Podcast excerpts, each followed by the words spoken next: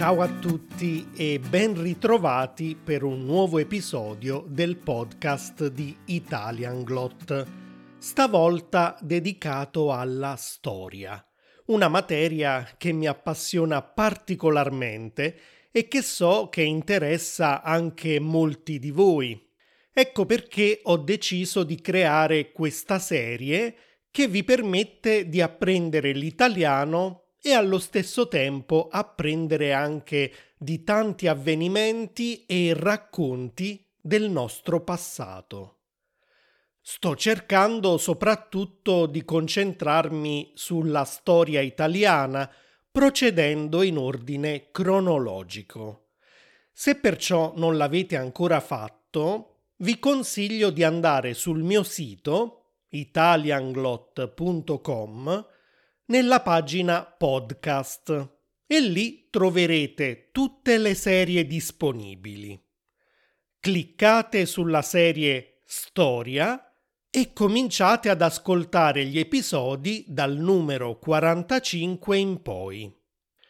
Ricordate anche che sempre sul mio sito potrete scaricare le trascrizioni di tutti gli episodi con il vocabolario al lato tanti esercizi di comprensione, vocabolario e grammatica e anche delle flashcard già pronte per memorizzare meglio le parole e le espressioni più importanti che trovate in ogni episodio.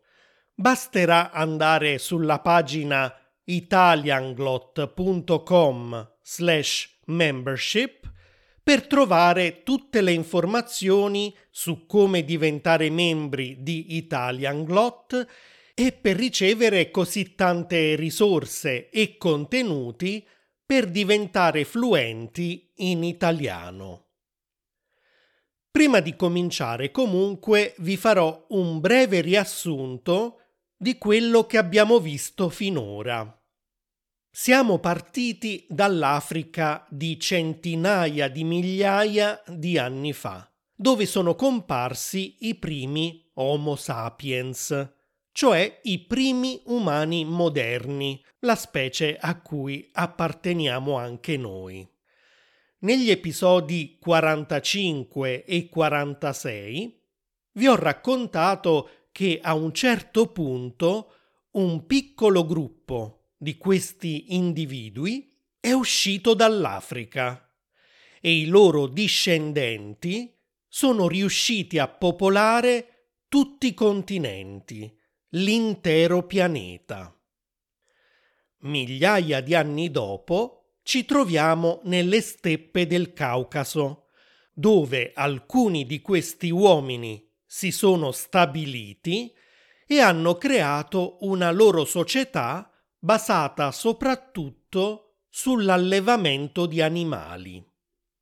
I popoli che vivono qui però, diverse generazioni più tardi, sono costretti a spostarsi verso altre terre, con l'obiettivo di trovare cibo per i loro animali e nuove risorse per vivere.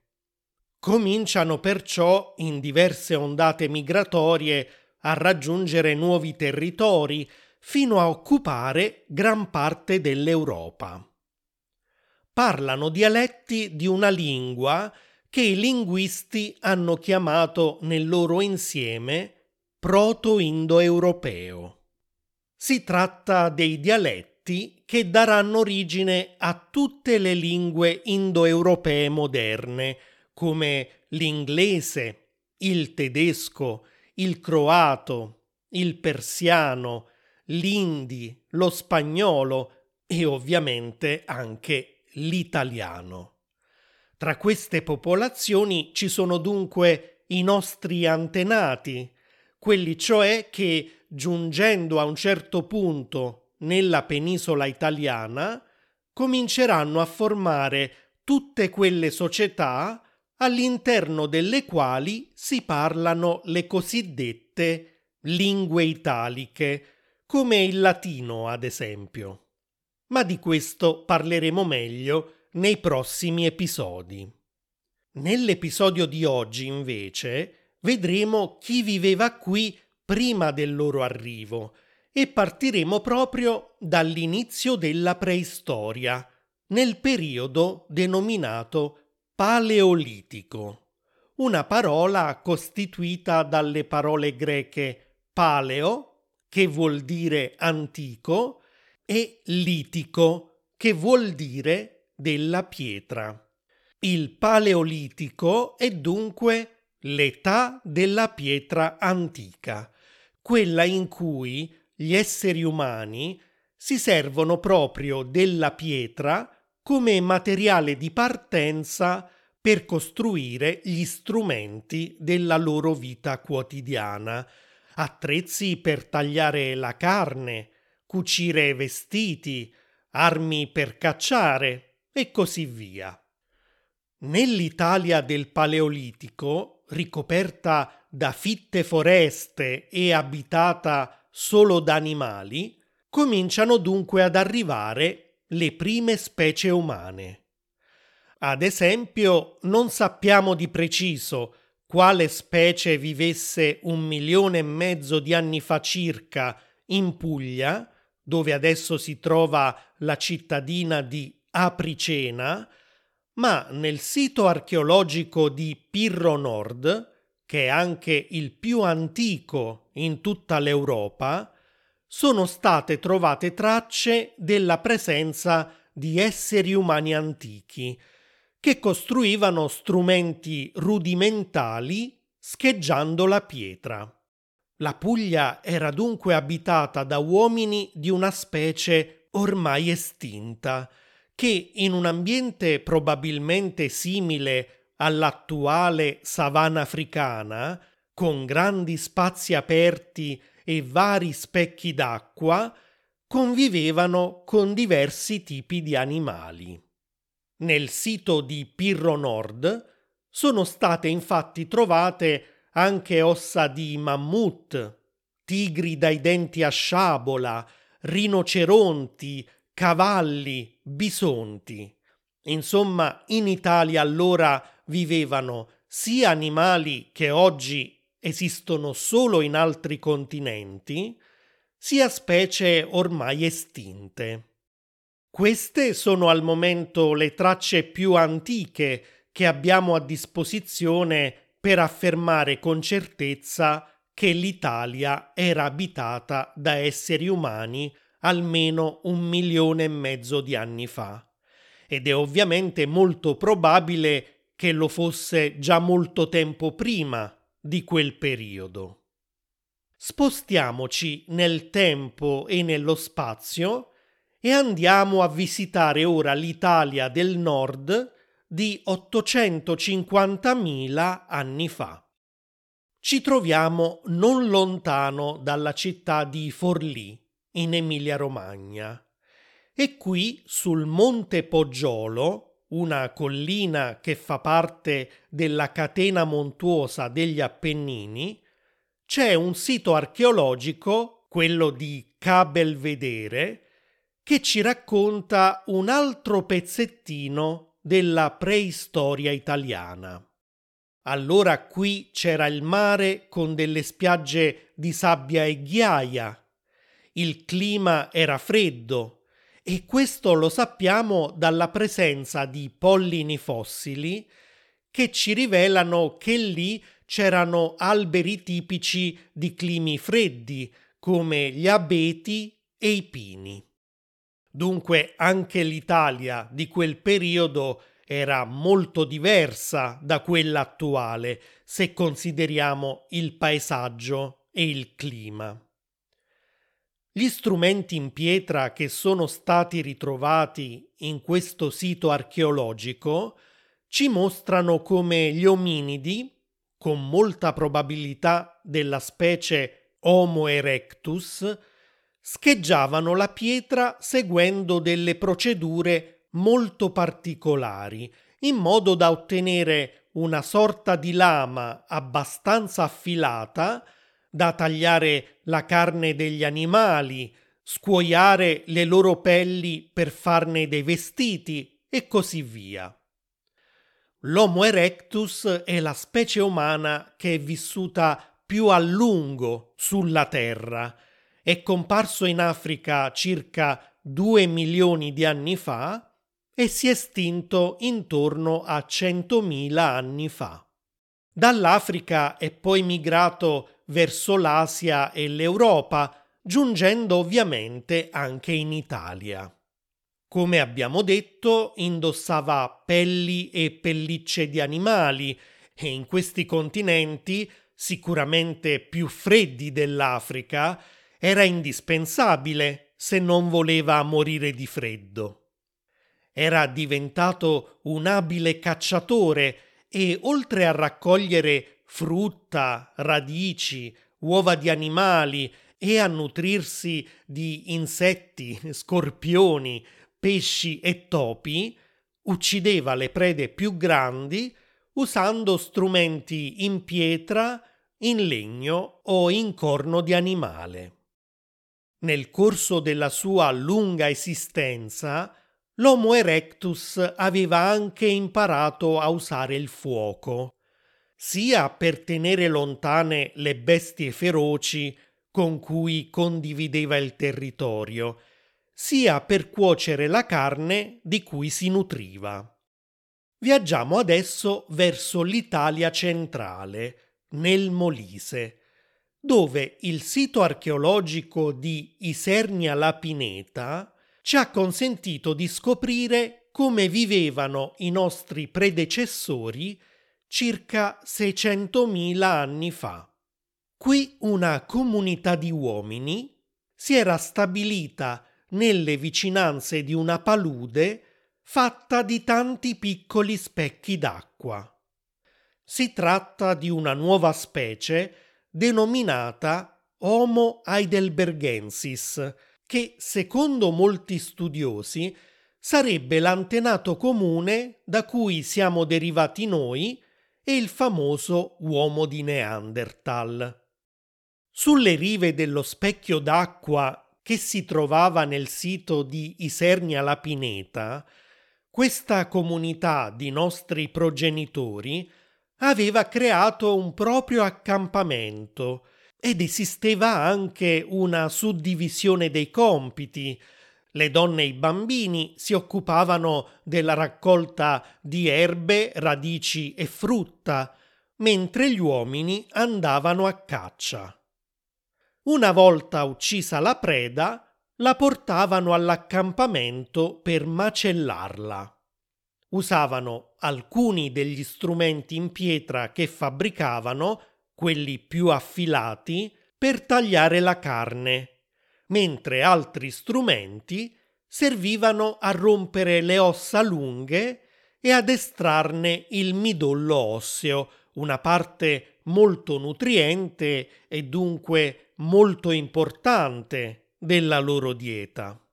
Gli animali più comuni in questa zona d'Italia in quel periodo erano bisonti, elefanti, rinoceronti e orsi.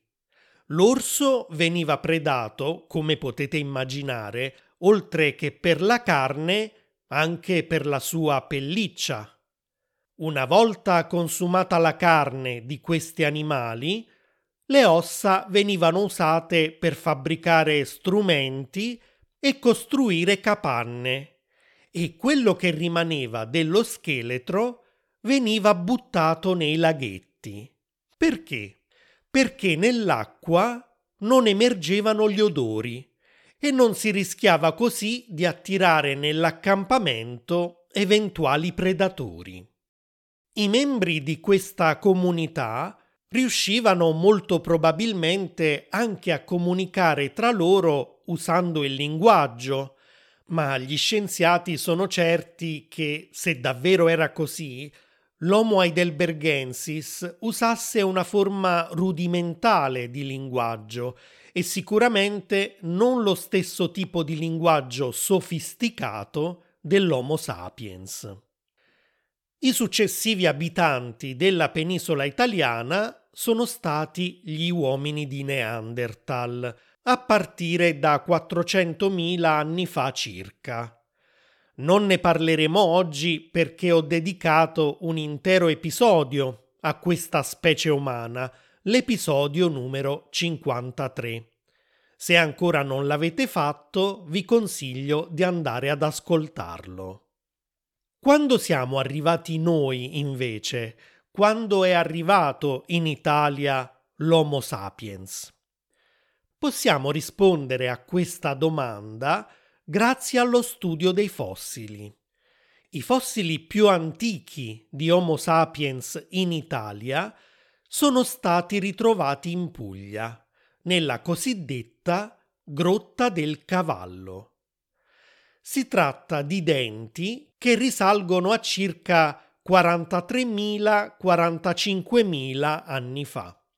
Questo dimostra dunque che la penisola era abitata dalla nostra specie almeno 45.000 anni fa, se non prima.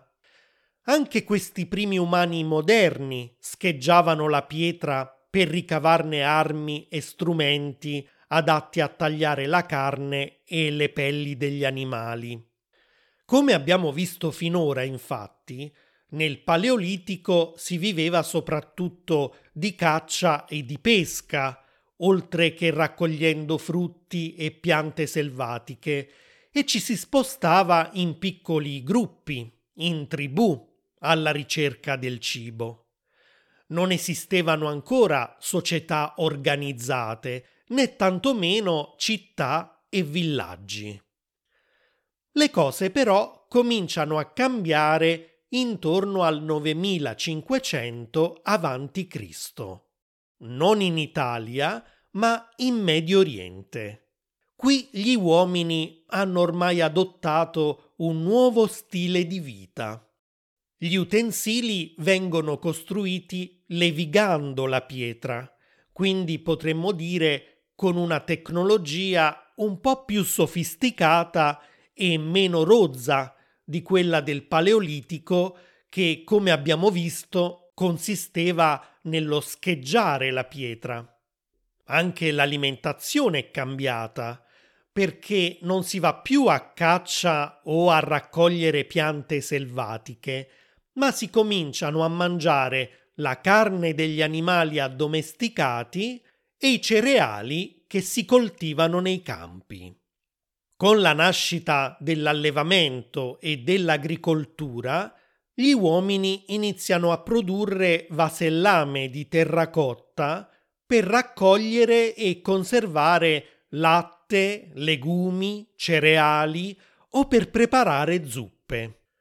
Una delle conseguenze nel cambio di alimentazione è che l'uomo diventa sedentario. Non ha più bisogno di spostarsi continuamente alla ricerca di cibo. Nascono perciò i primi villaggi. Poi vere e proprie città e società di uomini che si dividono i compiti e lavorano per la comunità.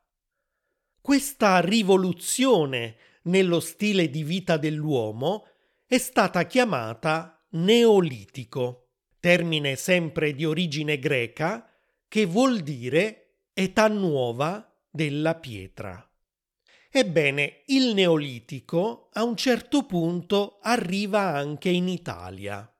La cultura neolitica, infatti, dal Medio Oriente comincia a diffondersi anche agli altri paesi del Mediterraneo e intorno al 5500 a.C., attraverso il mare, arriva in Puglia, in Sud Italia. Da lì poi si propaga verso nord nel resto della penisola. Come lo sappiamo? Perché gli archeologi hanno trovato in tutta l'Italia vasi di ceramica con le stesse caratteristiche. Erano cioè tutti decorati con le impronte di una particolare conchiglia. Ecco perché si parla di ceramica impressa. Insomma, l'arrivo della ceramica in Italia e il fatto che ovunque si utilizzi lo stesso tipo di decorazione è un segno che gli uomini anche se vivono in terre molto lontane tra loro, comunicano si scambiano informazioni, imparano gli uni dagli altri. Anche in Italia dunque si comincia ad adottare lo stile di vita tipico del Medio Oriente e questa nuova cultura si diffonde così in aree sempre più vaste. Chi ha già cominciato a coltivare cereali, ad allevare animali e a produrre vasellame, trasmette queste nuove conoscenze a chi ancora andava a caccia e raccoglieva piante selvatiche. Ovviamente anche qui nascono i primi villaggi.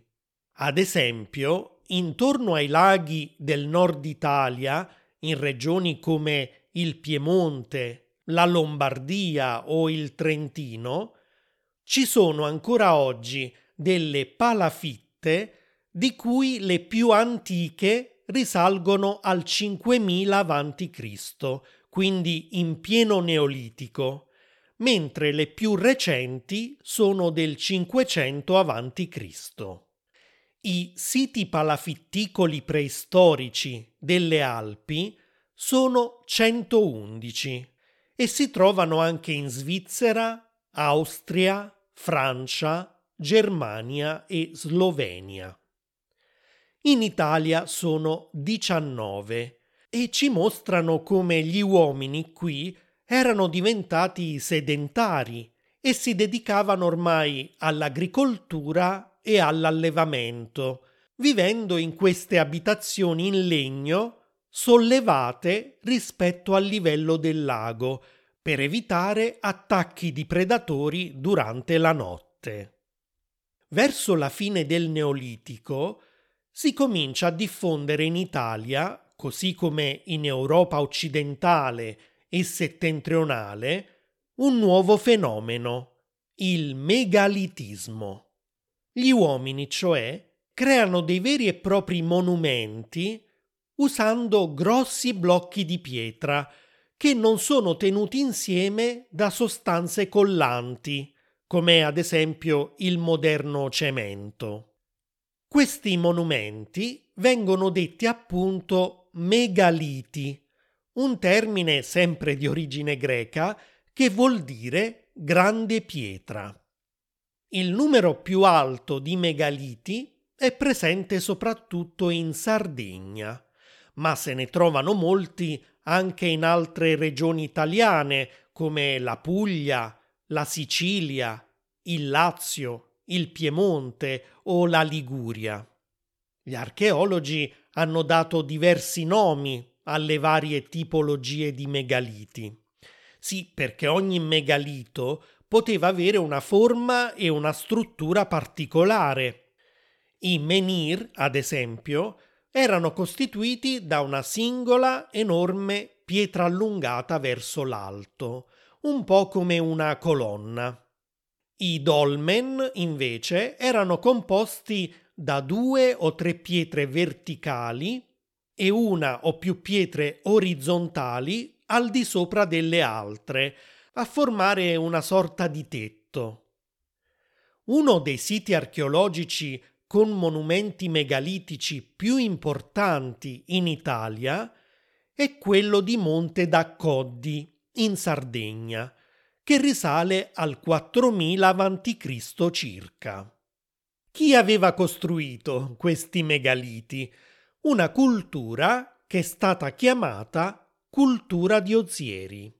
Quando sono venuti ad abitare qui nel 4200 a.C., gli uomini appartenenti a questa cultura hanno creato dei villaggi costituiti da capanne. In quello stesso periodo hanno cominciato anche a costruire i primi monumenti in pietra. Uno di questi era una grande piattaforma su cui si poteva salire con una rampa inclinata e sulla cui cima c'era un edificio rettangolare.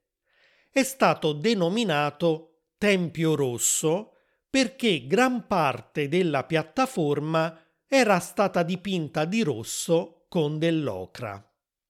Intorno al 3000 a.C. questa struttura fu abbandonata forse anche a causa di incendi dei quali esistono ancora delle tracce. Ma nel 2800 a.C. una nuova piattaforma molto più grande è stata costruita al di sopra della prima. Su di essa sono state aggiunte altre piattaforme più piccole. Siccome si partiva da una piattaforma più grande alla base e si proseguiva con piattaforme sempre più piccole verso l'alto, la struttura era simile a una piramide che gli archeologi hanno chiamato Tempio a gradoni. La cosa più strana era che somigliava tantissimo alle zigurat della Mesopotamia. Se volete vedere com'era fatto il tempio a gradoni sardo e com'era una zigurat della Mesopotamia, vi lascerò delle foto nelle note di questo episodio. La somiglianza è davvero incredibile, ma resta un mistero perché gli esperti non hanno mai trovato prove archeologiche che dimostrassero che ci fosse un collegamento tra la Sardegna e queste culture orientali e perché, sempre secondo gli esperti, un tale collegamento era comunque molto improbabile. Ad ogni modo, il sito di Monte d'Accoddi è considerato unico in tutto il Mediterraneo non solo perché una struttura piramidale di questo tipo non è stata mai trovata altrove in Europa, ma anche perché in un solo posto sono presenti tanti tipi di megaliti diversi. Oltre alla piramide c'è un menhir, quindi una colonna di pietra infilata nel terreno. C'è un dolmen, ovvero una grande lastra di roccia poggiata su varie pietre, che probabilmente serviva a eseguire dei sacrifici, visto che tutto intorno presenta degli ampi fori dove dovevano passare le corde per tenere legata la vittima. E a pochi metri di distanza c'è un secondo dolmen più piccolo. Infine ci sono anche due grosse pietre sferiche la cui funzione non è conosciuta, ma che secondo alcuni rappresentano il Sole e la Luna. Molte sono le interpretazioni sull'utilizzo di questo monumento. Quello che però possiamo affermare con certezza è che doveva avere una funzione religiosa, visto che vi si svolgevano dei sacrifici.